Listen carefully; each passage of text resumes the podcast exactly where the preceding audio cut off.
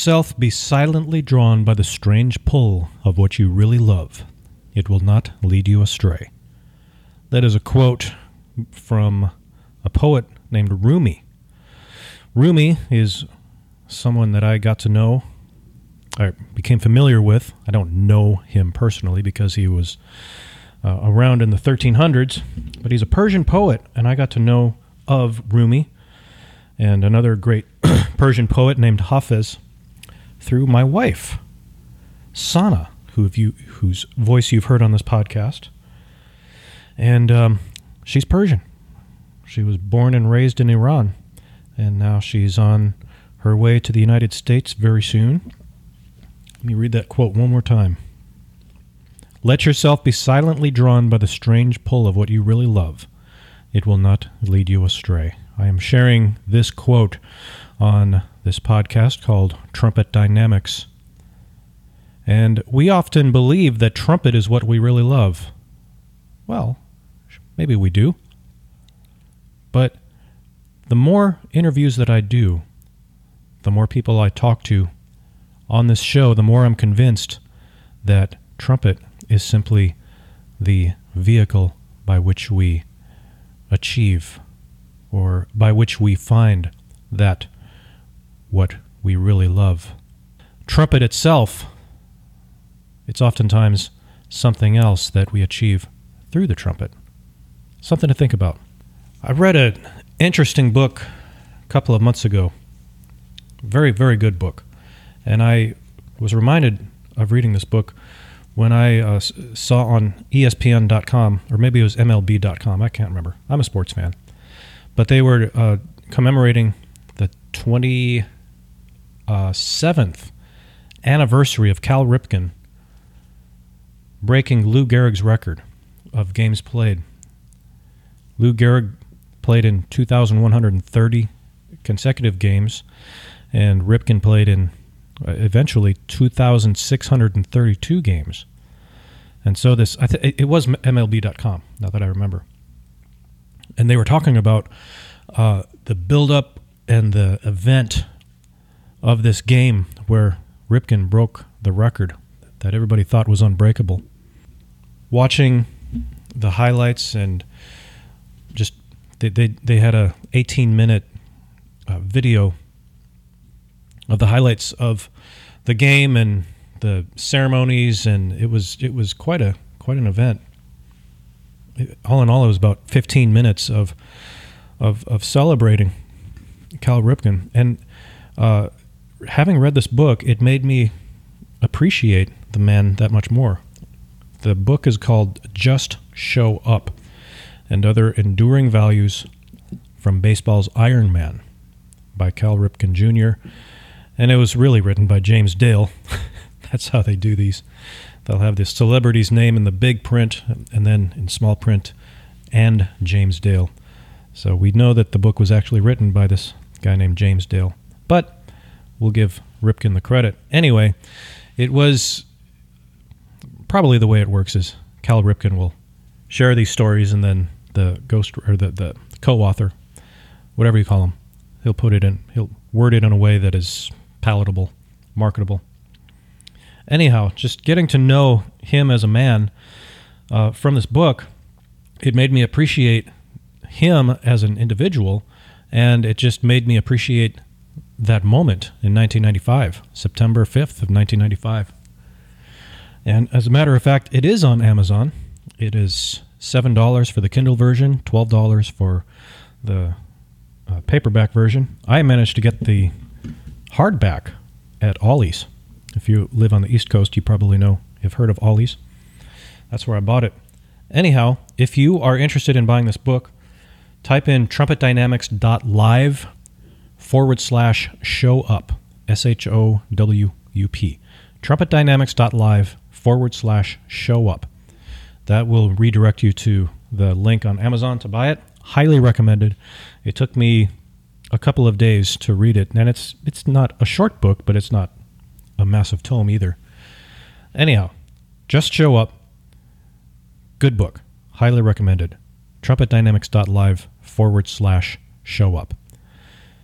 I am really excited to share this interview with you today. This is something that I recorded nearly two years ago. I, I believe it was December of 2020 that I reached out to Beth Perutka, who's a former trumpeter, and now she's a personal trainer, crushing it as a personal trainer. Oh my goodness. Wow. If, if you are looking to be humbled when it comes to physical fitness, diet, or really anything, uh, follow Beth on Facebook. My goodness, she is a monster. I mean, if she uh, put the same dedication into trumpet as she does with fitness and coaching, oh my goodness, she she would have been a monster if she didn't have a freak injury to her lip. Uh, but all that to say, I really, really, really enjoyed my conversation with Beth two years ago. And since I've been doing some traveling and I don't have a fresh interview ready for the release today, Monday, the 12th of September, I was just looking through the ar- archives of stuff that I can replay. And uh, this popped up, and I just said, man, we have to play this again. It's uh, such a wonderful story uh, of dealing with really real adversity and overcoming it, and not just overcoming it, but using this adversity to find a, a, a true calling. And speaking of trumpet being the vehicle by which we find our true calling, uh, calling, it, it could very well be that trumpet for Beth Perutka was that means of getting her to where she was really meant to be. And you'll hear her in this interview at the towards the end. She'll say, "You know, when at the end of the day, I was put on this earth to help people." And trumpet was the means by which I did that. But now that I can't play trumpet anymore, at least to the level that I did, this is what I'm doing. And all of the dedication and the work ethic that she developed on the trumpet has paid off, paid massive dividends with uh, her her current career, her calling, I would say, as a personal trainer. Wonderful interview. You're in for a real treat. We even have a little bit of Beth playing uh, the trumpet from a recording of years gone by. I'm glad to be able to share it with you again. So here we go. My conversation with Beth Perutka. I always ask every guest of the show, what got you interested in trumpet in the first place? You know, I, I kind of had a a late start in trumpet compared to most people, I think. I actually didn't start playing until right before my freshman year of high school. Okay. And actually I was I was homeschooled for that year. Mm-hmm. And it was actually part of my my parents' music curriculum. They said, "Okay, you got to pick up an instrument, pick up an instrument to play. Mm-hmm. I'm going to be honest. I picked, I just, I chose trumpet because it looked easy. Had three valves, three buttons, looked easy.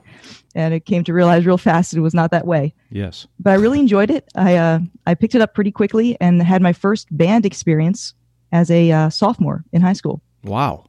Yeah. It was my first time sitting in band. And actually, I remember very vividly the music being passed out on the stand. I think it was um, pep band music for the first time. And I remember looking at it and thinking to myself, well, assuredly, the band director is going to play a recording of how this goes because there's absolutely no way that you can expect me to play this based upon what you passed out because I didn't know how to read music. Oh, wow.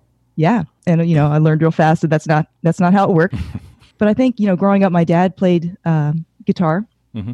And he was, you know, does, doesn't have any formal music education, but he played really well by ear. And I think just growing up with that, being around that all the time, he played all the time, every day, every night. I think I developed a really good ear, musical Right. ear, Yes. and I was able to to pick up things really quickly. And I really enjoyed it. I so by my junior year, I made All State. Was the first student from my high school to do so. By my senior year, I made All State Jazz. So I, you know, I picked it up really quickly. Wow. Yeah. And decided, you know, a, a lot of the people that I was around, you know, being in the kind of the Washington D, Washington D.C. area, Annapolis, Mhm. were military band, Yes. and a lot of those folks had graduated from the University of North Texas. Okay. So that that was like that became my my dream school, and so I, I applied there and, and went down there. Had a great four years studying with uh, Professor John Holt. Then went on for my my master's at Mhm. uh, Baylor University with with Rudd, and then took a took a short time off where I just I uh, taught in the public school system, gigged, uh, played a little bit with the Dallas Opera, and then went back for my doctorate at the University of North Texas again with John Holt as a teaching fellow, and um, that was where I had my my injury in my first year. So I have my my residency done at for my doctorate at University of North Texas, but um, the injury kind of stirred me in a different direction. What What was it like to be a freshman, like ninth grade? You pick up the trumpet. You had to have some pretty intensive getting your chops in shape so that you could play at the level that required of the tenth graders who've been playing probably four or five years already. Yeah, you know, I I think I just played a lot. Uh, looking back on it, I took I took private lessons. Um, Greg Reese was my my private trumpet instructor. He was former mes- uh, member of the Jazz Ambassadors. You know, I just I just really enjoyed it. I was that kind of kid who, you know, would go to the movies and kind of get get lost in the soundtrack and lose track of the plot of the of the movie because I was listening to the music. Um, uh, so I just I always enjoyed it. I was always you know getting yelled at by my brothers because I was playing, you know, making too much noise. But I just, I played a lot. So I think by the time I I got the sophomore more level in band, I was already above everybody else just because I had, I played so much and played by ear. You just had a, a work ethic of I like this and I'm just going to do it. I guess so. You know, when you when you like something like that, you just you just do it. It doesn't feel like work. When you're making plans to go to college at North Texas, Baylor, and uh, again, North Texas for your doctorate, what role is music in your life at this point? Is this something that was just, I'm Beth and I'm a trumpet player? I'm, I'm just curious as to what you saw music being uh, as far as your contributions to the world, if that makes any sense. I think I kind of evolved and matured over time with that. I think I definitely made I'm not going to say it's the mistake because I I feel like everybody kind of has to go through it where you kind of identify yourself with your instrument, Mm-hmm. um, identify yourself very strongly with what you do. Right. I feel like that's when you when you're really passionate about something, when you really care. So if you're honest with yourself, you you kind of do that. hmm Yes. but I think that as I matured and kind of grew up through it, I started to kind of separate myself more like instead of instead of becoming like uh, a Beth is a is a trumpet player, I was Beth is a person who plays trumpet, so to speak. So I was I was a person first with all the values like the the dedication and the consistency and the hard work ethic and the the honesty integrity that I tried to instill in myself. That was part of my person. And you know i could apply that to whatever i wanted to apply it to. It could be trumpet. It could be um, medicine. It could be being a personal trainer so i think that that was a, a progression for me over time just to kind of separate myself a little bit from from the instrument and the art itself and realize that i was the person who had something to offer not the instrument. Right. So when all cylinders are firing, you're like in your uh, let's let's just say you're in your master's program, and you're just like you feel unstoppable because you're young, because young people feel unstoppable, sure. And and uh, like what what did where did you see yourself as a musician? What um, did you did you have like a dream gig that you were kind of in the back of your mind? This is what I want to do. Yeah, I think I, I think just because, like I said before, um, growing up around all the military band people in, in Washington D.C., that's what I wanted. I wanted to be in a military band. Which one? Uh, any of them? I have uh, a lot of friends in the Pershings. I think that would have probably been my dream gig. But uh, orchestra as well. I took a lot of orchestra auditions. So kind of the classical side of things. Yes, more the classical side of things. But you were pretty strong in jazz because I know that, for whatever, what I remember, you had some pretty solid high chops, didn't you? Well, yeah, that you know that's another kind of part of my story. I I always always struggled with my range. Really? until at the very end of my master's program at Baylor University, and actually was working with my husband Eric, who um, he himself has pretty extraordinary range on the trombone, and he's also a, a tenor as well. So he has the, that singing background, which he has really helped. He's really applied to his instrument. But kind of working with him, I developed kind of this this extreme upper register and recorded it maybe about a year before I stopped playing. We produced a CD called I Love Being Here with You. And I had kind of a lot of fun using that upper register, which like I said, had always been obscure to me. I couldn't figure it out. And then, uh, you know, I recorded Wayne Bergeron's "Oh Holy Night" with a double D and and all that. It was so much fun. Oh, holy night, the stars are brightly shining. It is the night of our dear Savior's birth. Long lay the world in sin and error pining,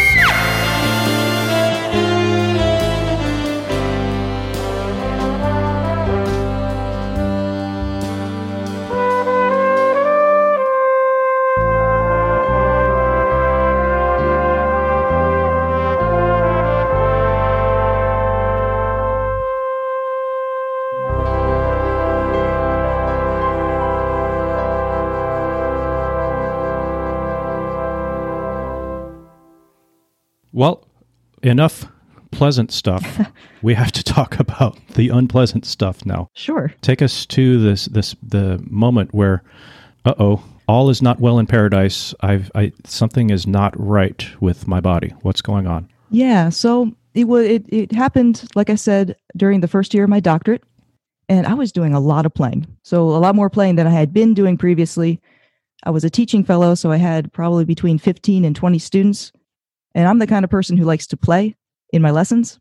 So I was constantly playing with them. I was in um, in the Wind Symphony, in the symphony orchestra, and um, we were preparing for the national trumpet competition. So I was in those groups. I was in Baroque orchestra. So I was in a lot of a lot of different playing uh, situations. And uh, towards the end, it started. It was a progressive thing. I started feeling this kind of shooting pain up the side of my nose on the right side, uh, originating where my mouthpiece sits on my upper lip. Okay.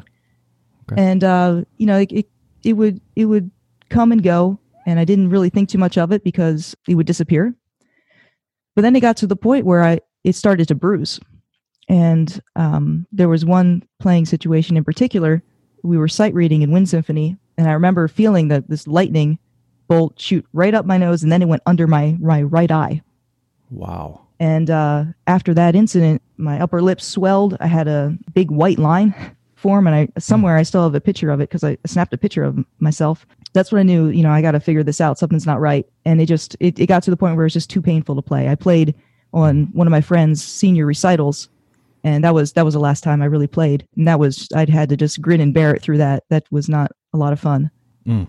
But I um so I went in my my search to try to figure it out. I traveled to New York, worked a little bit with Jan Kagarice for a week, and I went to Chicago. Even did some Alexander technique training for a week, just tr- trying anything. Got MRIs done, saw uh, a number of different neurologists and dentists, and um, to be honest with you, we never really quite pinpointed exactly what it was.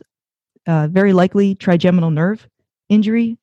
What's kind of good about it is it doesn't affect me unless I'm actually playing the trumpet. I don't have any any pain in my face. It's only when I'm playing, and to be honest with you, it's really only when I'm playing in the mid to low register of the instrument. The upper register, I could still kind of play. Um, Yeah. So it's really those kind of lower vibrations that kind of trigger the uh, the nerve. Really? Mhm. So if you if you were to pick up a horn today and like let's just say a, like a a low G, not not the super low G, but the G above that. Yes. I guess what do you call it? A middle G? Yeah, sure. Yeah. I don't know. I'm, a, I'm not a trumpet player. what do I know? I know. I I, know exactly which G you're talking about. Yes. yes. So do, so do so does everybody else listening. So if you were to play like that note, you would feel it, or would it be painful? Um, if I played it for too long, yes. How long is too long? I don't. You know, it really depends. Um, I can't. I can kind of feel it coming sometimes. Well, like for example, like even if I stand in the shower and have like you know the, uh, the shower like a stream of water hitting my upper lip, if I if I stand there too long, I can start to feel that um, triggered as well. It's not something I can exactly pinpoint. Like I said, I can kind of feel it coming, and I was like, ah, you know, better stop, otherwise I'm going to get that sharp pain. Wow. Um, but it, it really Just doesn't. standing in the shower. Yeah, it doesn't take too much. Obviously, trumpet is uh, would would be, be would be uh, not good to if the just a stream of water in the shower Yeah. would would trigger it. Yeah, obviously, trumpet is uh, out of the question. Unfortunately, now, now I'm just kind of curious. Like looking back, you have to have thought about what could I have done differently. Hmm. Just looking back, not it's not like you can change anything. It's not like it's not like you made any mistakes. You didn't do the wrong thing. Yeah. But if you could do things differently with a fresh set of chops, what would you do differently? I would probably, to be honest with you, not be so hard headed and try to do everything. I would have not succumbed to necess- to some of the pressures that I felt to do too much too soon, and I would have taken the time that I needed to kind of figure maybe some uh, imbalances in my own playing out. It's you know it's one of those things that you see like well, in the profession that I'm in now, just overuse injuries. Like if I was a triathlete and I was running marathons, you know, you do the same thing over and over again and uh, you don't balance yourself out, eventually you're probably going to run into an overuse injury. I know I'm not exactly sure because, like I said, we didn't pinpoint exactly what it was, but my best guess is that's what I did. It was an overuse injury, uh, just too much. Yeah. Well, I mean, because I heard you saying that you picked it up at ninth grade, and by the time you're in the tenth grade, you're playing at you're probably outperforming your peers. I, and it's not like I'm an expert in this, but I would guess that it was just a little bit, maybe a little too too much right out the gate.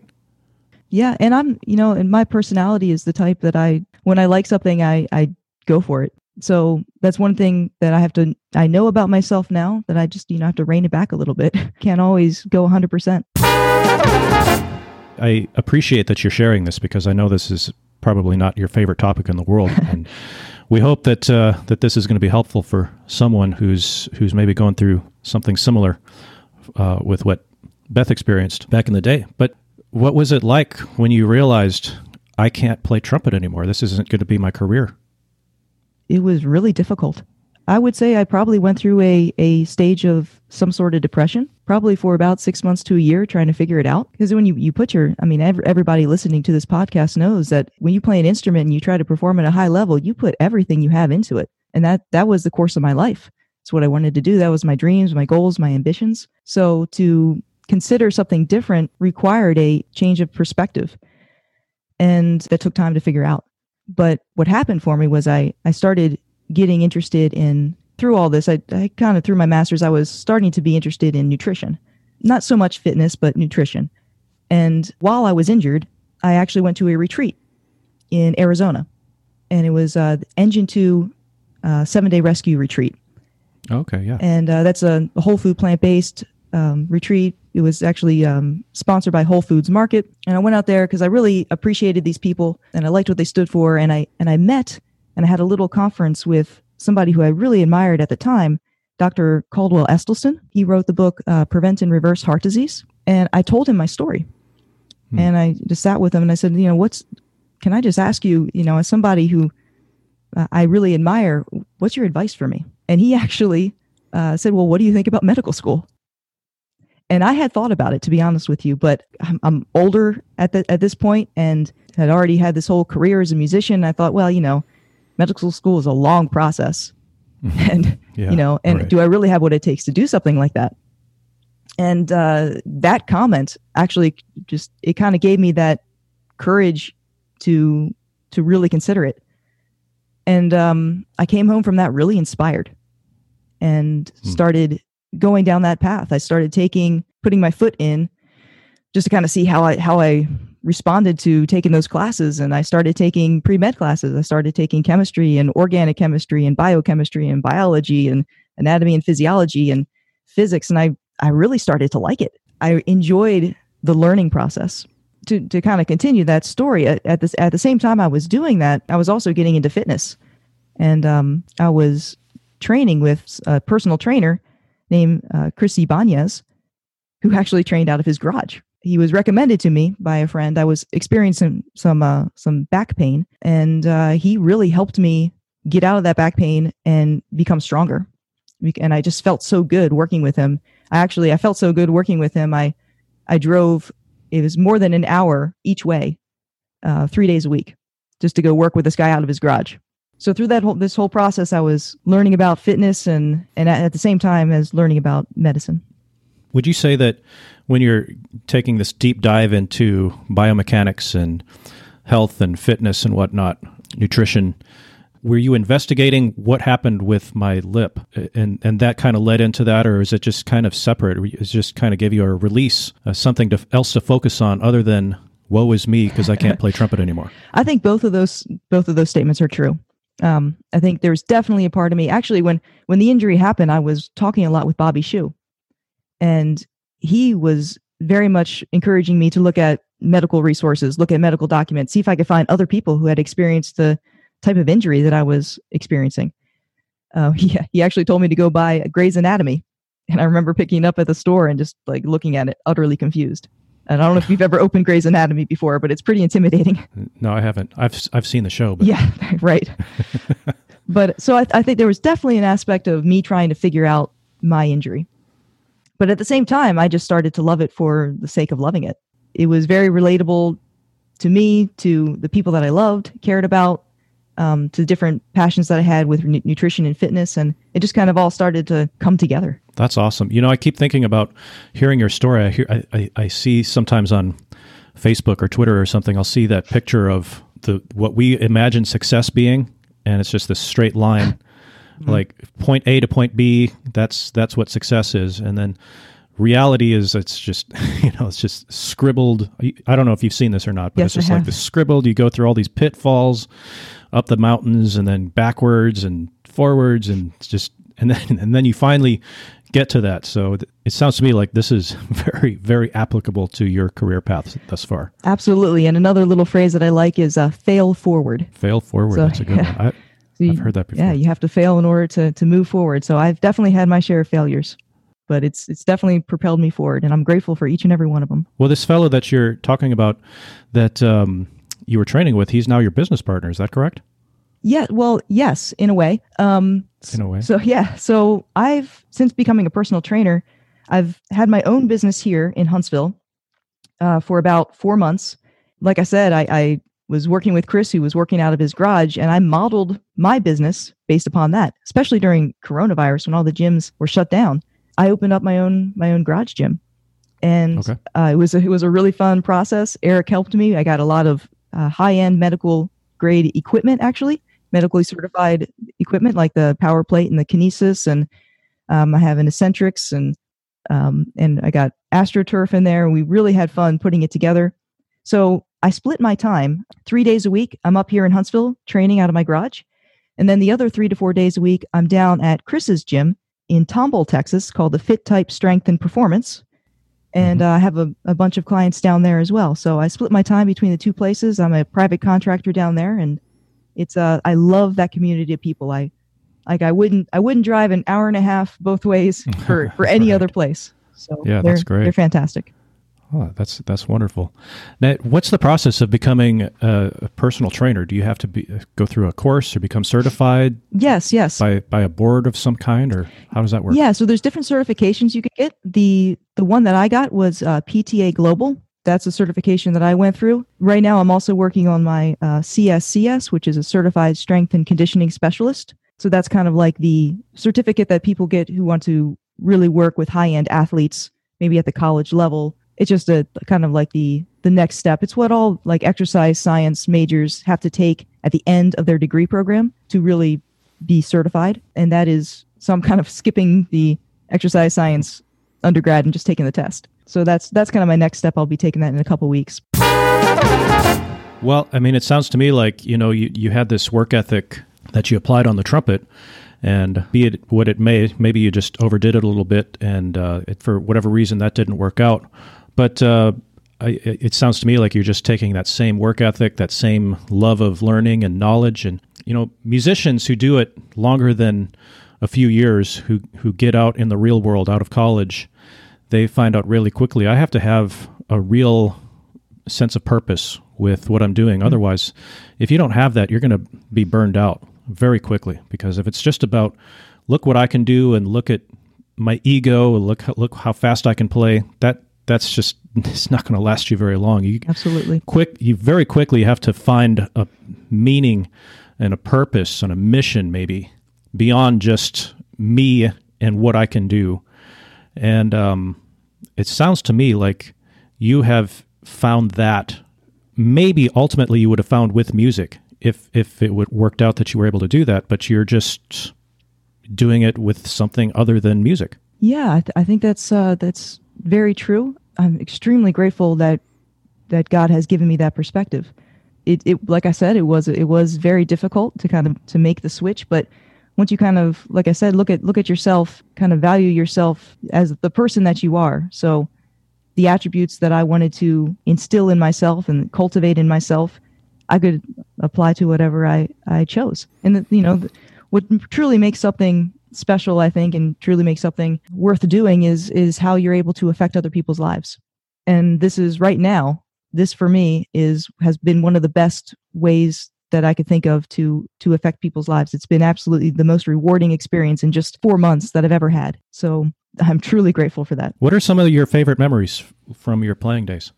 I think the the community of people. Um, I just okay. I love the communication that you can have in music. Uh, I loved the the national trumpet competition ensembles that I was involved with. Yes. Um, so I had the opportunity to be, at, especially at, at Baylor University, I was involved with a couple of groups that won first place and one that won third place in the in the uh, ensemble division in particular. And that was just a very thrilling experience, just because you're part of a team. It's not just you up on the stage. The interaction that you play with each other, you're actually it's creative. You're you're improvising on stage with each other musically. I miss that. I miss that kind of communication through music. Well, it's a tight knit community, trumpet players. Yep, absolutely. You have to be because uh, not everybody can be a trumpet player, so we got to stick together. That's right. Beth, I want to talk a little bit about. Um, obviously, you have a, an above average knowledge of health and fitness and biomechanics and nutrition and whatnot. And I was wondering, do you have any words of wisdom that, that, that trumpet players can take, or musicians in general, can take away from this podcast and say, you know, maybe I'm not as conscious of this, or maybe I'm not as a solid on this part of my health as I should be. Maybe that's keeping sure. me from performing at my best. I was wondering if you just have some words of wisdom for us. Yeah, sure. I'd be happy to. So, one of the things that I see, I, I have maybe about five or six of my clients right now are musicians. To be honest with you, what I'm going to say is actually applicable to almost everybody, not just musicians. But, you know, a lot of times we live in this state of constant flexion. So, you know, we're on our phones, we're working at our desk, we're on our computers, um, as musicians, as a trumpet player, um, you know, I was always holding my instrument in front of me, my shoulders kind of rounded forward. I'm sorry. I'm, I'm sorry to interrupt. Yeah, sure. what does flux? What does flexion mean? Flexion. So like um, flexion. Flexion. F L E X I O N. Yes, sir. Yep. Okay. So okay. just everything is kind of like anterior focused. So the front of me is engaged, less of the back of me. So really, that leads to kind of like a posterior chain. So everything on the back side of your body. So you're so from the starting from the top, like your your rhomboids, your lats, your erector spinae, your your glutes, your hamstrings, your calves, your soleus, um, the muscles of the feet, all the backside of the body is traditionally a lot weaker than the front side of the body. And what this does is kind of like, you know, at least for me, I remember as a, as a trumpet player, my shoulders were almost, almost constantly rounded forward. And I see this a lot with people. You also see like if you have any sort of like low back pain or knee pain, usually that's that can be traced back to an imbalance in the backside of the body somewhere. So mm-hmm. it's it's like for example, it's very common for people to be quad dominant, which means that their hamstrings aren't as strong, so the backside of their leg isn't as strong as the front side of their leg. And for a lot of people, that can be quite extreme. And if you think about it, uh, a lot of times that can lead to knee pain because you know the the body is going to be good at adapting. And if if you're not if you're not using if you're not engaging your hamstrings eventually your, your body's not going to put energy where it's, it's not needed where it's not being used and those muscles are going to atrophy. So you know if, if if your quads are overworking and your hamstrings are underworking they're not going to stabilize the knee like they should and your knee your joints the ligaments are going to take more abuse so as an example that can also be you know applied to the shoulder uh, a lot of a lot of people have shoulder pain but strengthening the muscles of the, of the backside of the body i I highly recommend that was that was something that really helped me learning how to hip hinge. What's that? So it learning how to to use your to extend your pelvis backwards. So rather a lot of times if you're if you're doing a lower body exercise and you feel everything in your quads, in the Mhm. in your thighs, that's a really big sign that you're quad dominant and you're not using your posterior chain like you should. So if I'm if I'm bending down and doing a, a deadlift or I'm squatting and picking something up or I'm doing a glute bridge, I should be able to feel, you know, my hamstrings and my glutes working. If I feel it all in my quads, which is very common, that was me, then then you really kind of want to work on on that back back chain, that posterior chain. How do you focus on the back more than the front? Well, it's it's a pro- like I would recommend getting somebody like a certified strength and conditioning specialist to help you, but it's it's really it's kind of a neuromuscular thing at first. You have to be able to feel those muscles. Like I didn't Yeah. I didn't know how to connect to I didn't know what it was like to to use my glutes, to use my hamstrings. Um Mhm. I just had no idea until, you know, I I went through a certain routine, started doing a lot of glute bridges, just really making that mind muscle connection. Then you can progress. Then you can start to strengthen and build from there. Huh. So I guess the first step is to be aware Yes. of if you if you like lift uh, lift something heavy like a sandbag or for example and you feel it all in the front and you don't feel it in the back then that's a sign that you're maybe front dominant Yeah, absolutely. If you're Okay. if you're doing if you're if you're doing some, a certain lifting motion and you feel everything in your quads, then yes. In fact, it's Yes. funny what you just said. Um, I asked one of my clients who's a saxophone player last night what she thought was one of the best things that she was getting out of personal training as a musician, and she said just what you said is that that muscle awareness is Hmm. when she's because she she's a bari sax player and oh, Mhm. that, those instruments can be pretty heavy. Those cases can Yes. be pretty heavy Yeah, you know those, sure. they're wearing that's those straps around their necks is a lot of weight and uh, she said you know she she was experiencing back pain before and now that she knows how to engage her lats now she knows how to to feel those muscles in her back and to use them she has Mhm. much less back pain than she's ever had in her entire life so i think that that is really important that's the first step is to have that muscle awareness right i have to i just have to clarify Mhm. for for people listening and for me lats are what now Oh, latissimus dorsi. They're they're the big um, muscles in your back. So they, Okay. yeah, they're they're like Okay. they're the biggest muscles in your back. in like the lower back part Lower, yeah, lower, and they they kind of connect up and around to the front part of your shoulder. Okay and then glutes and hamstrings are the same thing Glutes, glutes are your butt. oh the the gluteus okay got it Yep, there's so there's three parts. It's the glute minimus, glute medius, and glute maximus. Those, That's your that's all your butt, and then your hamstrings are the the back You side of your legs. butt. I did say butt. and then and then uh, then you have your hamstrings, which are the back side of your legs. All right. Mm-hmm. So hamstrings, glutes slash butt, and then lats. Latimus dorsum. Latimus dorsimus. Latissimus dorsi. Let. Jeez. Latissimus dorsi. Dang Latin. Oh my goodness. yeah. Why can't they just speak English? I know. it's the first language after all. okay, so let's talk about uh, like, can we make it more trumpet centric? What are some uh, physical issues that um, that trumpet players may be doing, or habits that m- they may have that are more that, that are that are causing this front imbalance? What can they do? What can we do? So a lot of times, like I said, a lot of times very common for trumpet players to have the rounded shoulders. So Okay. that's just because of how we play. We're holding the instrument up there all the time. So working on the posterior delts, which is the area behind your shoulder. So you have the muscle Okay. group behind your shoulder. So face pulls, things that kind of strengthen the back part of your shoulders in your in your upper Um, back. so, what's a face pull? So if you can imagine a cable machine at the gym, Mhm. so you just you would just take like a a machine and pull pull the, a rope to your face. It's kind of a little bit difficult to explain, but really what it does is target the the back of your shoulders so that instead of having like that rounded flexion, you're kind of working on those back muscles to kind of pull everything back to where they should be. So front balance, front and back balance. If you didn't get all of that, get this. Just stand straight, have good posture, and do face pulls. Well, you know, and and working on your strength. Strength really helps a lot of things. So you get strong, a lot of stuff figures itself out. That's what I found. And strength training on on on all of the body, not just just your arms or just your front of your legs. Absolutely. Yep. Okay, got it. So balance. Mm-hmm. Balance is everything in life, not just playing trumpet, but it's just everything. well, for those of you listening in, um, we are planning, and we're not exactly sure how this is going to work, but we, we, we just had the idea and we just beth and i have to work it out but we definitely want to make you guys aware of the, these things that have to do with the biomechanics of playing trumpet or playing whatever instrument you may be playing if you're not a trumpet player listening to this. And we're going to work out uh, maybe a, a, series of some sort where Beth comes on and, and just shares something uh, that has to do with um, musicianship and biomechanics. And so I, I don't know exactly how that's going to work, but she and I are going to talk about it. And of course, we'll, uh, as soon as we have it and we publish something, obviously, you'll know it because you'll see it on your iPhone or your Samsung Galaxy because you have subscribed to the podcast as a good podcast listener. You should have subscribed by now. And so you'll you'll see it pop up on your iPhone.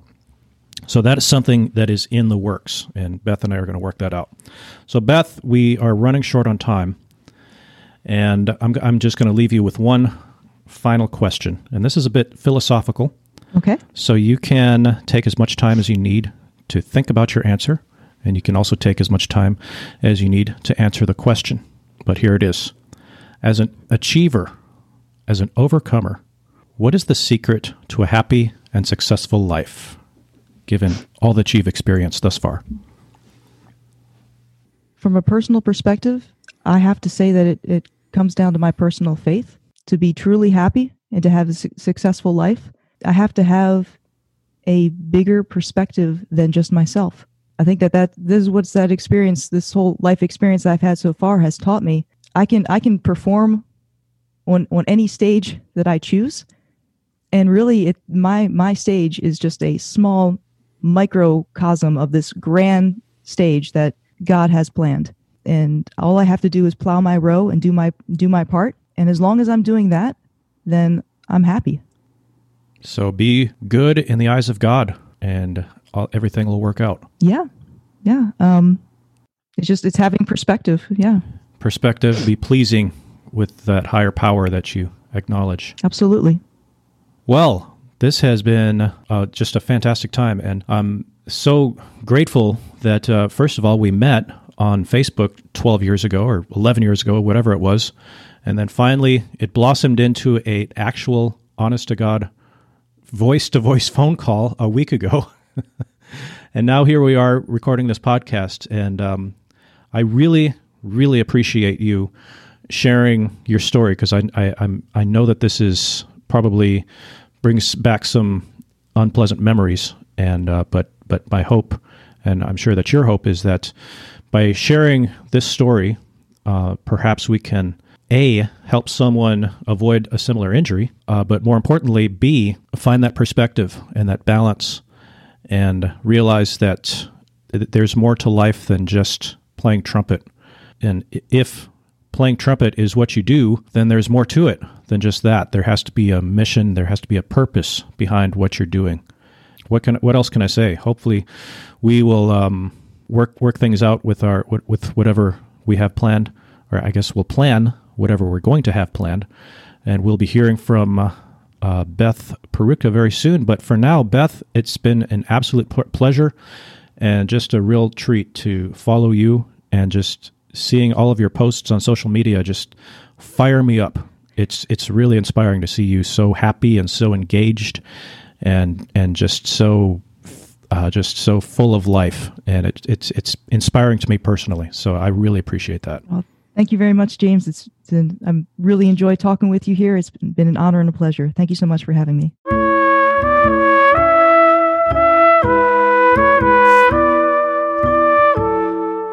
Well, that is a wrap for this episode of Trumpet Dynamics, telling the story of the trumpet in the words of those who play it. Are you a true listener? Visit trumpetdynamics.com to learn how you can be notified each time a new episode is published. And if you really like what you hear on this podcast, the best way to support me and the show is to subscribe to my daily email newsletter, where I share what I learn and observe in life in an infotaining way. Many folks have told me they enjoy the emails, and I think you will too. Again, the best way to subscribe to the email newsletter is to visit trumpetdynamics.com. Thank you for listening to this episode, and we'll be in your earballs soon.